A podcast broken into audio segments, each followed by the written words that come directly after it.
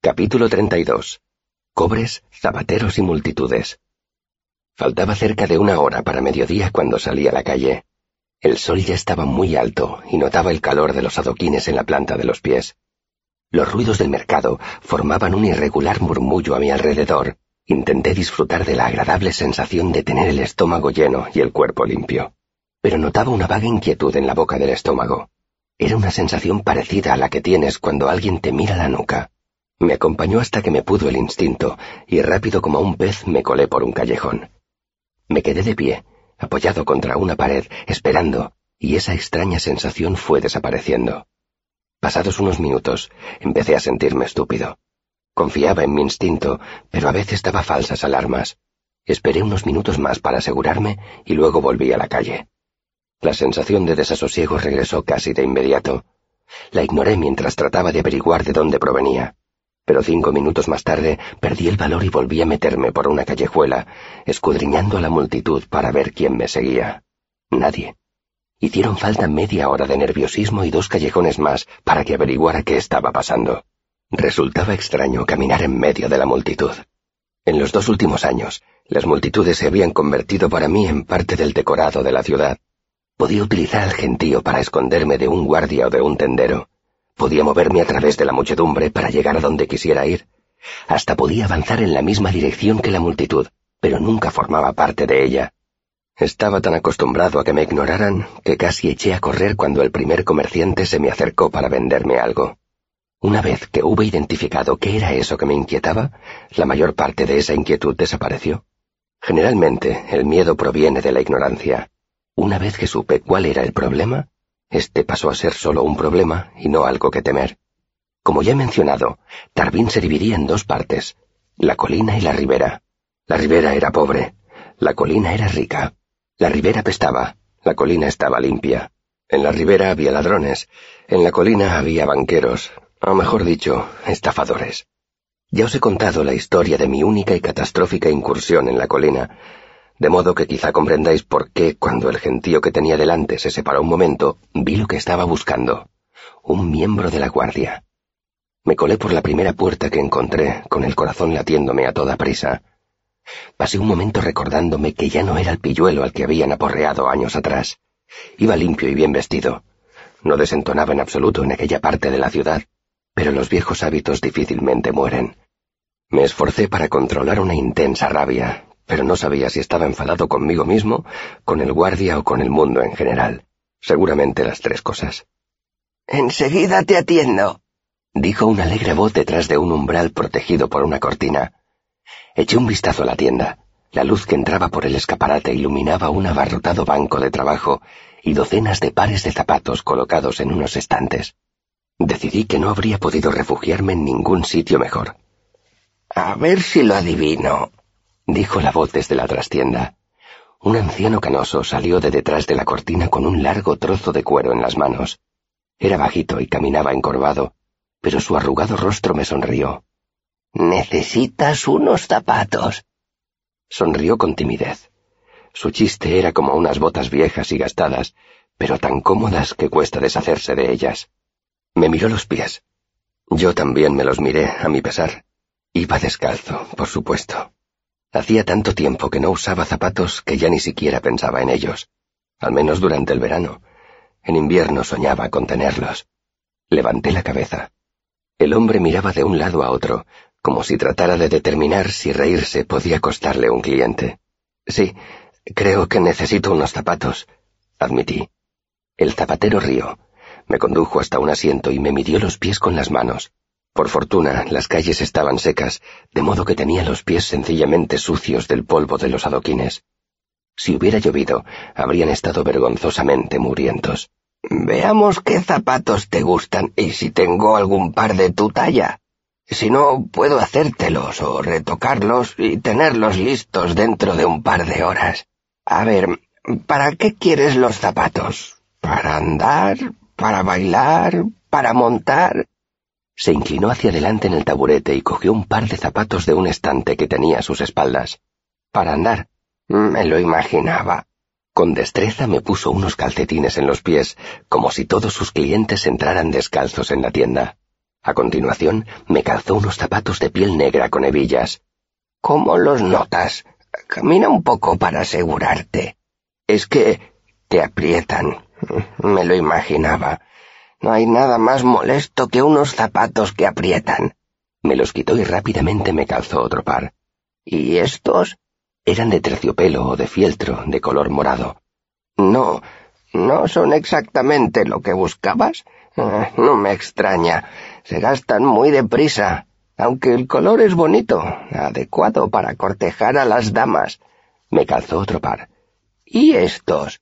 Eran unos zapatos de sencillo cuero marrón y parecían hechos a mi medida. Pisé con firmeza y el zapato se me ciñó. Había olvidado lo maravillosa que podía llegar a ser la sensación de ir bien calzado. ¿Cuánto valen? pregunté con aprensión. En lugar de contestarme, el anciano se levantó y empezó a buscar con la mirada en los estantes. Los pies dicen mucho de la persona, caviló. Hay hombres que entran aquí, sonrientes, con los zapatos muy limpios y los calcetines empolvados. Pero cuando se descalzan, sus pies huelen a rayos. Esas son las personas que ocultan cosas. Tienen secretos apestosos e intentan ocultarlos, como intentan ocultar el hedor de sus pies. Se volvió hacia mí. Pero nunca funciona. La única forma de impedir que te huelan los pies es airearlos un poco. Quizá ocurra lo mismo con los secretos, pero yo de eso no entiendo.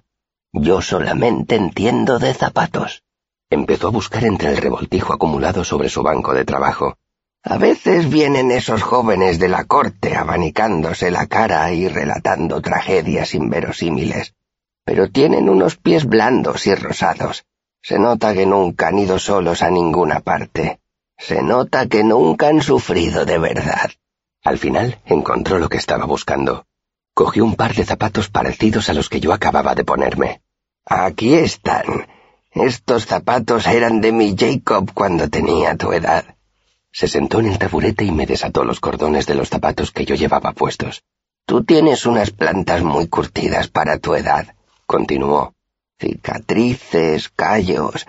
Unos pies como los tuyos podrían correr todo el día descalzos sobre la piedra y no necesitarían zapatos. Un muchacho de tu edad solo consigue unos pies así de una manera. Me miró a los ojos con gesto inquisitivo. Asentí con la cabeza. El anciano sonrió y me puso una mano en el hombro. ¿Cómo los notas? Me levanté para probarlos. Eran aún más cómodos que el otro par, porque estaban un poco más gastados. Mira, estos zapatos son nuevos, dijo agitando los que tenía en la mano. No han recorrido ni un kilómetro y por unos zapatos nuevos como estos suelo cobrar un talento, quizá un talento con dos. Me señaló los pies. Esos, en cambio, están usados y yo no vendo zapatos usados. Me dio la espalda y se puso a ordenar el banco de trabajo mientras tarareaba una melodía. Tardé un segundo en reconocerla. Vete de la ciudad, calderero. Yo sabía que el anciano estaba tratando de hacerme un favor, y una semana antes no habría dejado escapar la oportunidad de hacerme con un par de zapatos gratis. Pero por algún extraño motivo no me parecía justo. Recogí rápidamente mis cosas y dejé un par de iotas de cobre encima del taburete antes de salir de la tienda. ¿Por qué? porque el orgullo nos hace hacer cosas extrañas y porque la generosidad debe recompensarse con generosidad, pero sobre todo porque me pareció que era lo correcto, y eso ya es razón suficiente.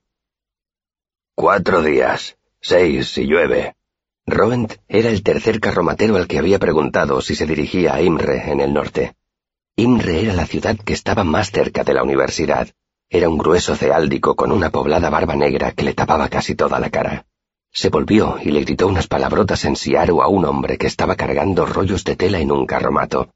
Cuando hablaba en su lengua materna, sonaba como un monumental desprendimiento de rocas. Su áspera voz se redujo a un murmullo cuando volvió a dirigirse a mí. Dos cobres.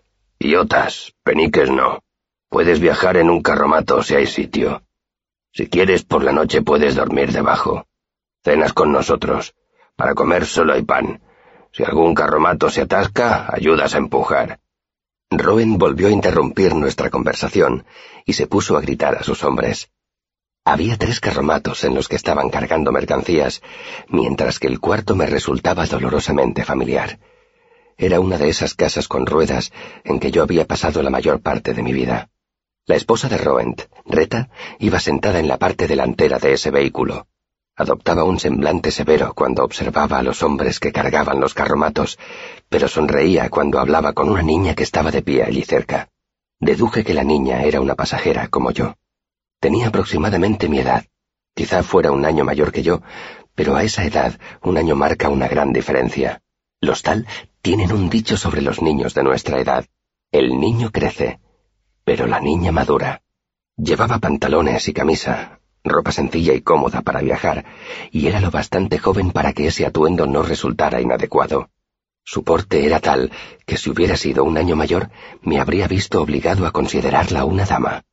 Mientras hablaba con Reta, se balanceaba hacia adelante y hacia atrás con delicada elegancia y al mismo tiempo con exuberancia infantil.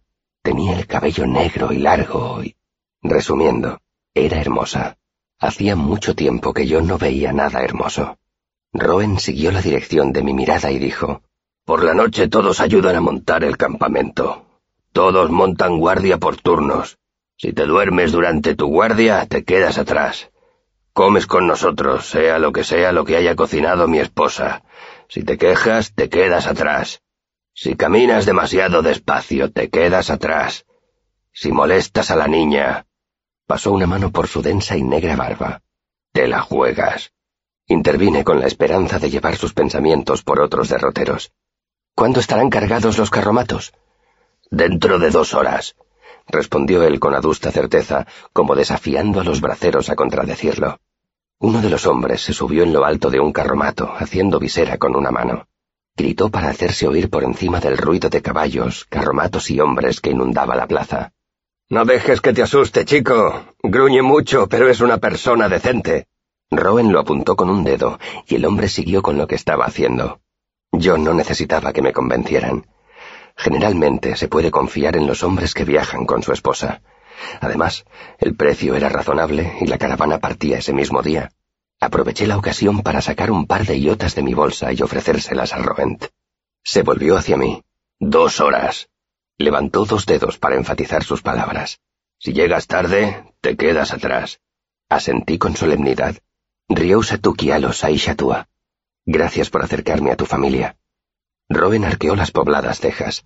Se recuperó enseguida e hizo una rápida inclinación de cabeza que fue casi una pequeña reverencia. Eché un vistazo a la plaza tratando de situarme. Hay gente llena de sorpresas. Me volví y vi al bracero que me había gritado desde lo alto del carromato. Me tendió una mano. Me llamo Derrick. Le estreché la mano y me sentí torpe. Hacía tanto tiempo que no charlaba con nadie que me notaba rudo y vacilante. Quoth, atiné a decir. Derrick juntó las manos detrás de la espalda y se estiró haciendo una mueca de dolor. Me sacaba una cabeza y era rubio. Has dejado a Roent un poco desconcertado. ¿Dónde has aprendido a hablar Siaru? Me enseñó un arcanista que conocí, expliqué. Vi que Roent iba a hablar con su esposa. La niña morena me miró y sonrió. Desvié la vista porque no se me ocurrió qué otra cosa podía hacer.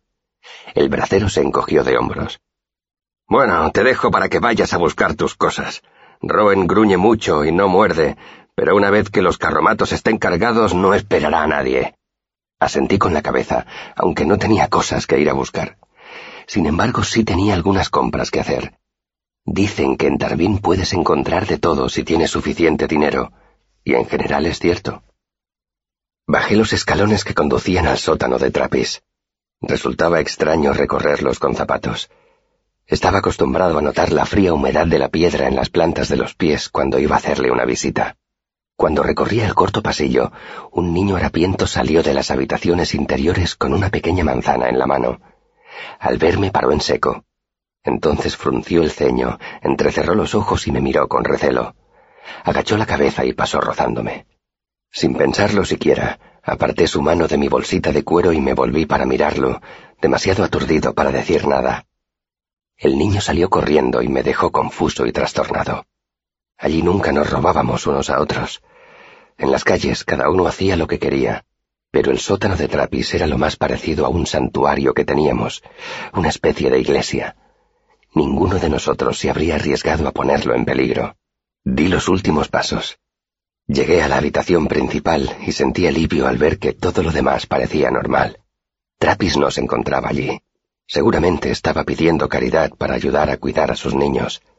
Había seis camastros, todos llenos, y más niños acostados en el suelo. Alrededor de la mesa sobre la que había un cesto, vi a varios críos mugrientos con manzanas en la mano. Se volvieron y se quedaron mirándome con dureza y rencor. Entonces lo entendí. Ninguno me había reconocido. Limpio y bien vestido, parecía un chico normal y corriente. Aquel no era lugar para mí. Entonces llegó Trapis, con unas hogazas de pan bajo un brazo y una niña que no paraba de berrear en el otro. ¡Ari! le dijo a uno de los críos que estaban cerca del cesto de manzanas. Ven a ayudarme. Tenemos una invitada nueva y hay que cambiarla. El niño fue corriendo y cogió a la niña en brazos. Trapis dejó el pan encima de la mesa, junto al cesto, y las miradas de todos los críos se fijaron atentamente en él. Se me contrajo el estómago. Trapis ni siquiera me había mirado. ¿Y si no me reconocía? ¿Y si me echaba de allí? No sabía si lo soportaría, así que empecé a caminar hacia la puerta. Trapis fue apuntando a los niños uno a uno. Veamos. David, vacía el barril de beber y friégalo bien. El agua se está poniendo salobre. Cuando David haya terminado, Nathan puede llenarlo con agua de la bomba. ¿Puedo coger pan para dos? Preguntó Nathan. Necesito un poco para mi hermano.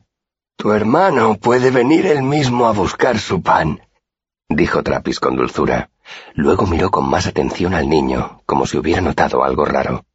¿O está enfermo? Nathan asintió, mirando al suelo. Trapis le puso una mano en el hombro. Tráelo aquí y veremos qué tiene. Es la pierna, farfulló Nathan, que parecía estar a punto de llorar. La tiene muy caliente y no puede caminar. Trapis asintió y se dirigió al siguiente niño. Jen, ayuda a Nathan a traer a su hermano. Los niños salieron corriendo. Tam, como Nathan se ha ido, tú puedes traer el agua. Quoth, tú ve a buscar jabón. Me tendió medio penique. Ve a la tienda de Marna en lavanderas. Te hará un buen precio si le dices para quién es. De pronto se me hizo un nudo en la garganta. Trapis me había reconocido. No sé cómo describir el alivio que sentí. Trapis era lo más parecido que yo tenía a una familia. La idea de que no me reconociera me habría horrorizado. No tengo tiempo para hacerte el encargo, Trapis, dije titubeante. Me marcho. Me voy al interior, a Imre. ¿Ah, sí? dijo Trapis. Entonces hizo una pausa y volvió a mirarme, esa vez con más detenimiento. Ya veo. Claro, Trapis nunca se fijaba en la ropa, sino solo en el niño que había dentro. He venido para decirte dónde están mis cosas. En el tejado de la cerería hay un sitio donde confluyen tres aleros. Tengo algunas cosas allí. Una manta, una botella. Ya no las necesito. Es un buen sitio para dormir si alguien lo necesita, y seco. Allí nunca sube nadie. Enmudecí. Eres muy amable. Enviaré a uno de los chicos, dijo Trapis. Ven aquí. Se me acercó y me dio un torpe abrazo. Su barba me hizo cosquillas en la mejilla. Siempre me alegro cuando alguno de vosotros se marcha, me dijo en voz baja. Sé que te las arreglarás bien, pero siempre puedes volver aquí si lo necesitas. Una de las niñas que estaban en los camastros empezó a agitarse y a gemir. Trapi se separó de mí y se dio la vuelta. ¿Qué, qué? Dijo al ir a atenderla, y las plantas de sus pies hicieron ruido sobre el suelo de piedra. ¿Qué, qué? Ya va, ya va.